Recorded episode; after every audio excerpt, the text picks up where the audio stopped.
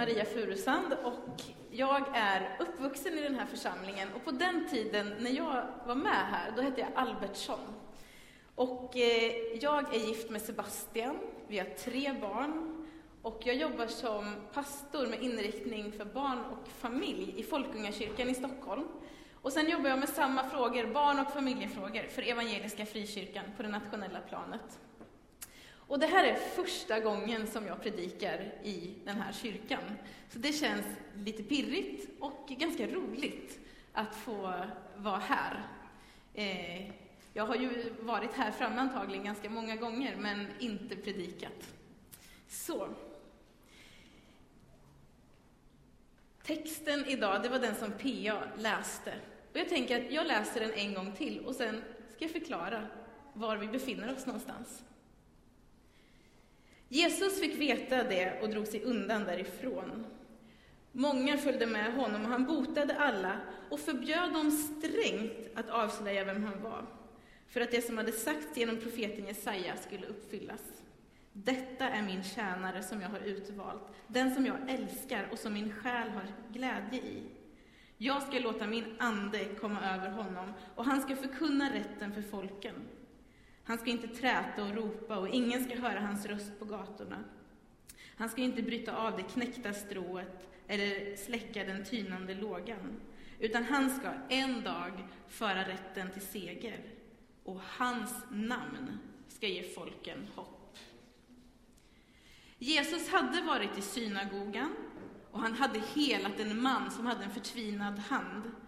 Och efter den här händelsen så ville fariseerna de som kunde deras bibel, de ville få bort Jesus. De ville få honom ur vägen, för en man som Jesus kunde ju inte gå omkring på gatorna och hålla på som han gjorde.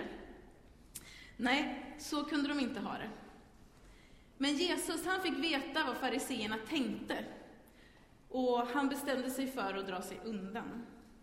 Jesus hade gått i opposition en och annan gång med fariseerna och argumenterat lite, men den här gången ville han inte göra det, utan han bestämde sig för att jag drar mig undan.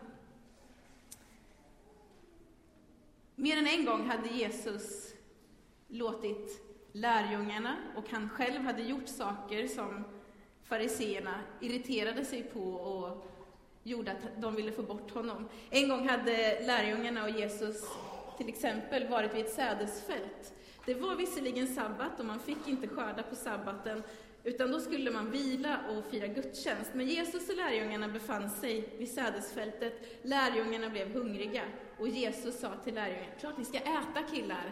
Så de började ta veteax och åt. Det upprörde fariséerna otroligt mycket att Jesus inte följde lagen, utan gjorde lite som han själv ville.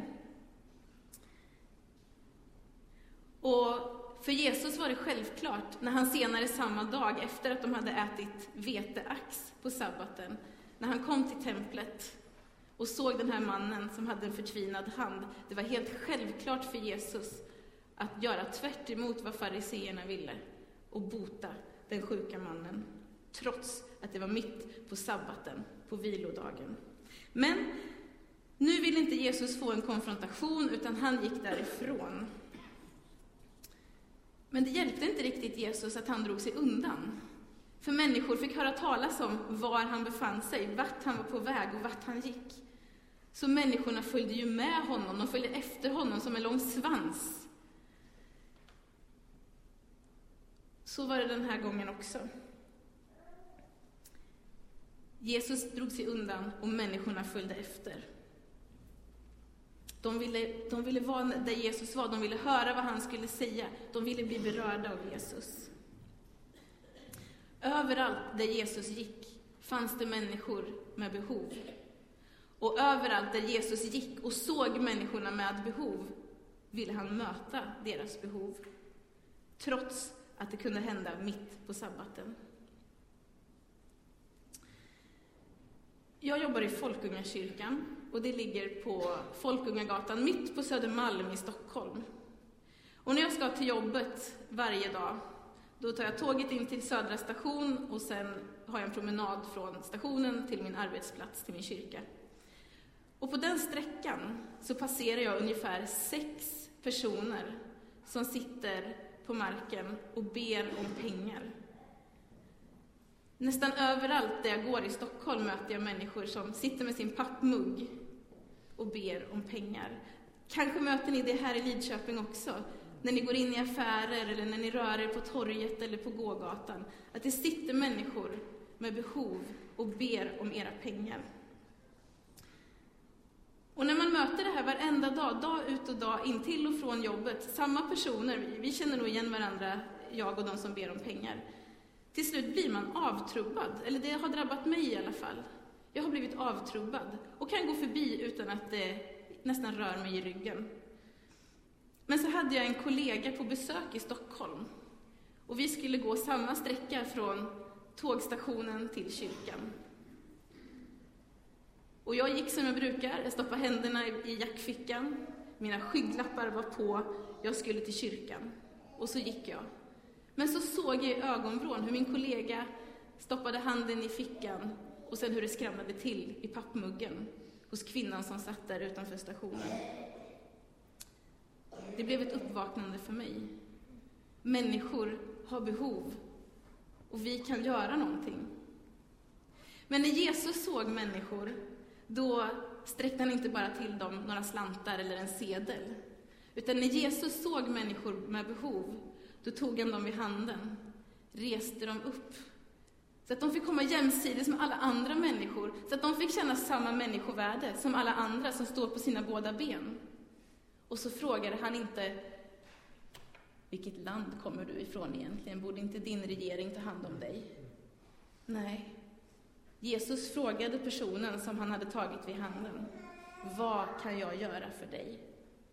Helt oberoende av vilket land personen kom ifrån. Helt oberoende av hur mycket pengar som fanns på bankkontot, eller hur mycket mat man hade ätit, eller vilken utbildning personen hade. Vad kan jag göra för dig? frågade Jesus. Temat för den här söndagen det är samhällsansvar. Hur ser vårt samhällsansvar ut? Och vad gör vi människor med vårt samhälle? Vad tar vi för ansvar? Vad vill vi ta för ansvar? Vad vill vi göra? Jag googlade lite på ordet samhällsansvar för att få en bild av vad händer på Google när jag googlar. Och då hittade jag en rad företag som vill ta sitt samhällsansvar. På McDonalds, där vill man ge någonting till det samhälle där de lever och verkar. De vill vara en förebild i näringslivet och de engagerar sig allra främst i frågor som ger barn och ungdomar möjlighet till ett bättre liv. Till exempel genom att sponsra idrottsrörelser och stödja farsor och morsor på stan. Eller andra frågor som gör positiv nytta på orten. Det vill McDonalds göra. Nordea, de vill också vara med och ta sitt samhällsansvar genom att säkerställa positiva kundupplevelser och för att kunna göra det måste de agera ansvarsfullt i allt de gör. Så skriver de på sin hemsida. Inom hotellkedjan Nordic Choice Hotels, där har man höga mål och ett brett engagemang. De tar sitt ansvar genom att värna om miljön. De skapar positiva värden genom att främja mångfald och integration. De vill servera hälsosam mat och de samarbetar med Unicef. Det är tre företag som har valt att ta sitt samhällsansvar. Men frågan som slår mig när jag då googlade på det här, ordet samhällsansvar, och McDonalds, Systembolaget, banker, är de, det första som kommer upp som sökresultat. Tanken som slår mig är, vad håller vi som Guds församling på med? Hur ser vårt samhällsansvar ut? Har vi gjort som McDonalds och Nordea och skrivit in det i våra liksom statements? Står det på våra hemsidor, vi vill ta samhällsansvar? Jag vet inte, jag är osäker på om det gör det i min kyrka. Vi kommer aldrig bli omskrivna och få fina priser. Ni vet, man delar ut så fina priser till företag som gör bra grejer. Guds församling kommer nog aldrig få den typen av fina priser för att vi gör fina och bra grejer. Vi kanske blir lite omskrivna i Dagen eller i lokaltidningen. Men mer än så kanske det inte blir. Vi kommer inte tjäna stora pengar på att vi ser människor med behov.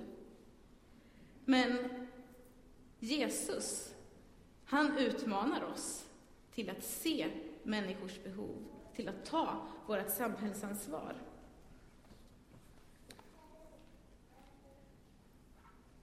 Som församling kan vi göra mycket. Men hur ser det ut i min egen familj?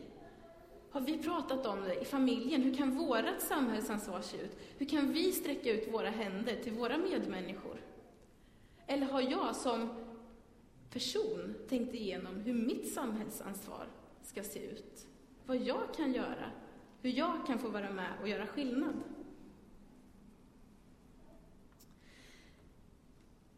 Tillbaka till Bibeln och vad Jesus gjorde. Överallt där han gick fram så undervisade han om Guds rike. Det är inte precis Guds rike vi lever i här och nu, utan det är någonting som vi strävar efter att få uppleva i evigheten. Men redan här och nu så kan vi få vara med om en del i Guds rike. När Jesus gick runt och predikade så vände han ständigt på perspektiven och ordningen som gällde där och då. Enligt lagen, som Jesus och lärjungarna levde under, så står det öga för öga, tand för tand. Det betyder att om du smäller till mig, då har jag rätt att smälla till dig. Jag har rätt att ge igen om någon har gjort någonting mot mig. Men när Jesus predikade så sa han, nej, det är inte det det handlar om. I bergspredikan i Matteus 25 så säger Jesus så här. Om någon slår dig på den högra kinden, så vänd också den andra emot honom.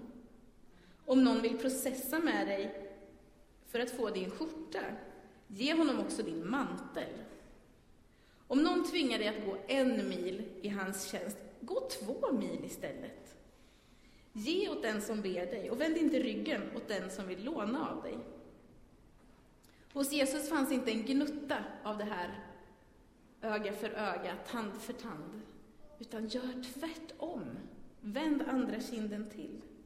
Jesus, han tog sitt samhällsansvar och han förändrade sättet att se på saker och ting. De som var utstötta ur samhället, de ville Jesus ta sig an. Ta tullindrivaren Sackaios till exempel. Sackaios var avskydd av alla människor. När människorna skulle gå in i staden Jeriko satt Sackaios där och tog lite extra betalt när de skulle betala skatt för sina varor. Både en och två kronor la han nog på, så han samlade mycket pengar på hög. Men han blev avskydd och ensammast i världen. Ingen ville vara med honom. Men Jesus, han såg inte på Sackaios som alla andra såg på honom, utan Jesus han erbjöd Sackaios ett besök när han sa, får jag komma hem och käka middag med dig, Sackaios? Alla människor runt omkring måste ju ha tappat hakan och undrat, vad håller Jesus på med? Vet han ingenting om vem den här människan är? Men det Jesus gjorde, det var att han fick vara med och förvandla en människas liv. För Sackaios fick sitt liv totalt förändrat efter mötet med Jesus. Han gick från att vara girig och snål till att vilja ge tillbaks allt han hade tagit, och mer ändå. Jesus, han tog sitt samhällsansvar och förvandlade människors liv. En annan gång när Jesus var med och vände upp och ner på allting, på hela liksom dåtidens sätt att se på saker, det var när han var ute och predikade och människor ville höra vad Jesus hade att säga. Även mammorna och papporna ville höra vad Jesus hade att säga. Och de ville framförallt att Jesus skulle välsigna och be för deras barn. Så de tog med sig barnen till Jesus. Och lärjungarna, de blev väldigt upprörda över att någon skulle komma och störa Jesus, som barnen skulle kunna göra. Och så åt barnen och föräldrarna, gå härifrån, Jesus har viktigare saker för sig. Ni kan inte vara här, ni stör. Men då blev Jesus arg och slog näven i bordet och tog emot alla barn. Han tog dem i sin famn, han lät dem komma nära sitt hjärta. Jesus han tog ett samhällsansvar och förändrade förutsättningarna för den uppväxande generationen. Och det allra största och främsta exemplet på Jesus samhällsansvar, det var när han själv gav sitt liv på ett kors för att vår relation till Gud skulle förändras, för att vi skulle genom Jesus kunna få ha kontakt med Gud. Det är lätt att drabbas av tanken att om jag ska ta mitt samhällsansvar så måste det vara något stort, något revolutionerande. Det blir kanske övermäktigt. Och kanske kan vi tänka lite till mans att nej, någon annan kanske kan göra det, för jag klarar inte av det här. Jag kan inte leva upp till det Jesus gjorde, eller de exemplen som han ger oss i Bibeln. Nej, det blir för mycket. Men tänk om vi skulle våga ta vårt samhällsansvar. Det kanske inte blir omskrivet i tidningarna. Det kanske inte kommer upp på TV4-nyheterna. Det kanske inte når liksom, toppolitikerna i riksdag och regering vad vi gör, vanliga människor som knegar. Men det kan förändra livet för en enskild människa. Tänk att bjuda in grannen på fika för att vara Guds förlängda arm in i den människans liv som kanske aldrig får träffa en kristen människa som tror på Jesus. Det kanske är du som får vara den personen. Eller att våga se dem som ingen annan vill titta på eller vända sig mot. De som man kanske helst vänder ryggen till. Tänk att få möta blicken på den personen. Och kanske till och med våga ställa frågan, vad kan jag göra för dig? Vad har du för behov? Och vi kan få vara med och se och öppna famnen för den uppväxande generationen. Både de som finns i gemenskapen, i församlingen, de som har kristna föräldrar, men också de barnen, den uppväxande generationen som finns utanför kyrkan, som aldrig får höra talas om Jesus. För det får man inte göra på skolan längre. Men vi som tror på Jesus, vi kan få öppna vår famn och få vara Guds förlängda arm in i den uppväxande generationen.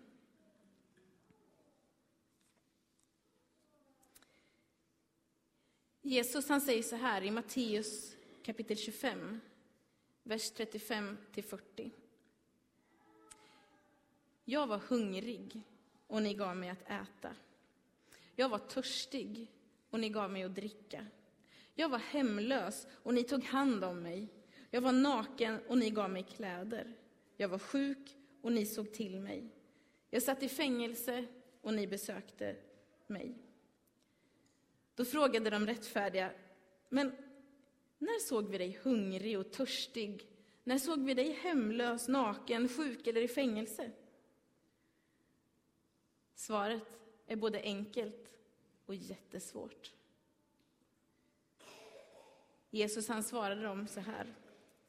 Allt vad ni har gjort mot en av dessa mina minsta, som är mina bröder, det har ni gjort mot mig. Vi ber tillsammans. Tack Jesus att du har visat vägen i hur vi kan få vara med och ta ansvar för det samhälle där vi lever. Jesus, jag ber att du hjälper oss att mer likna dig i det vi gör. Hjälp oss att se de behov som finns runt omkring oss och ge oss mod att öppna ögonen och se, att ta bort skygglapparna, att våga möta blicken hos en av dem som har behov, Gud. Och hjälp oss att vara öppna när vi själva har behov, så att våra medmänniskor kan få vara med och fylla. Tack Gud att du älskar varje människa och du längtar efter en relation med var och en. Tack att du dog på korset för att vi skulle kunna få vårt största behov uppfyllt, en relation med Gud själv. I Jesu namn. Amen.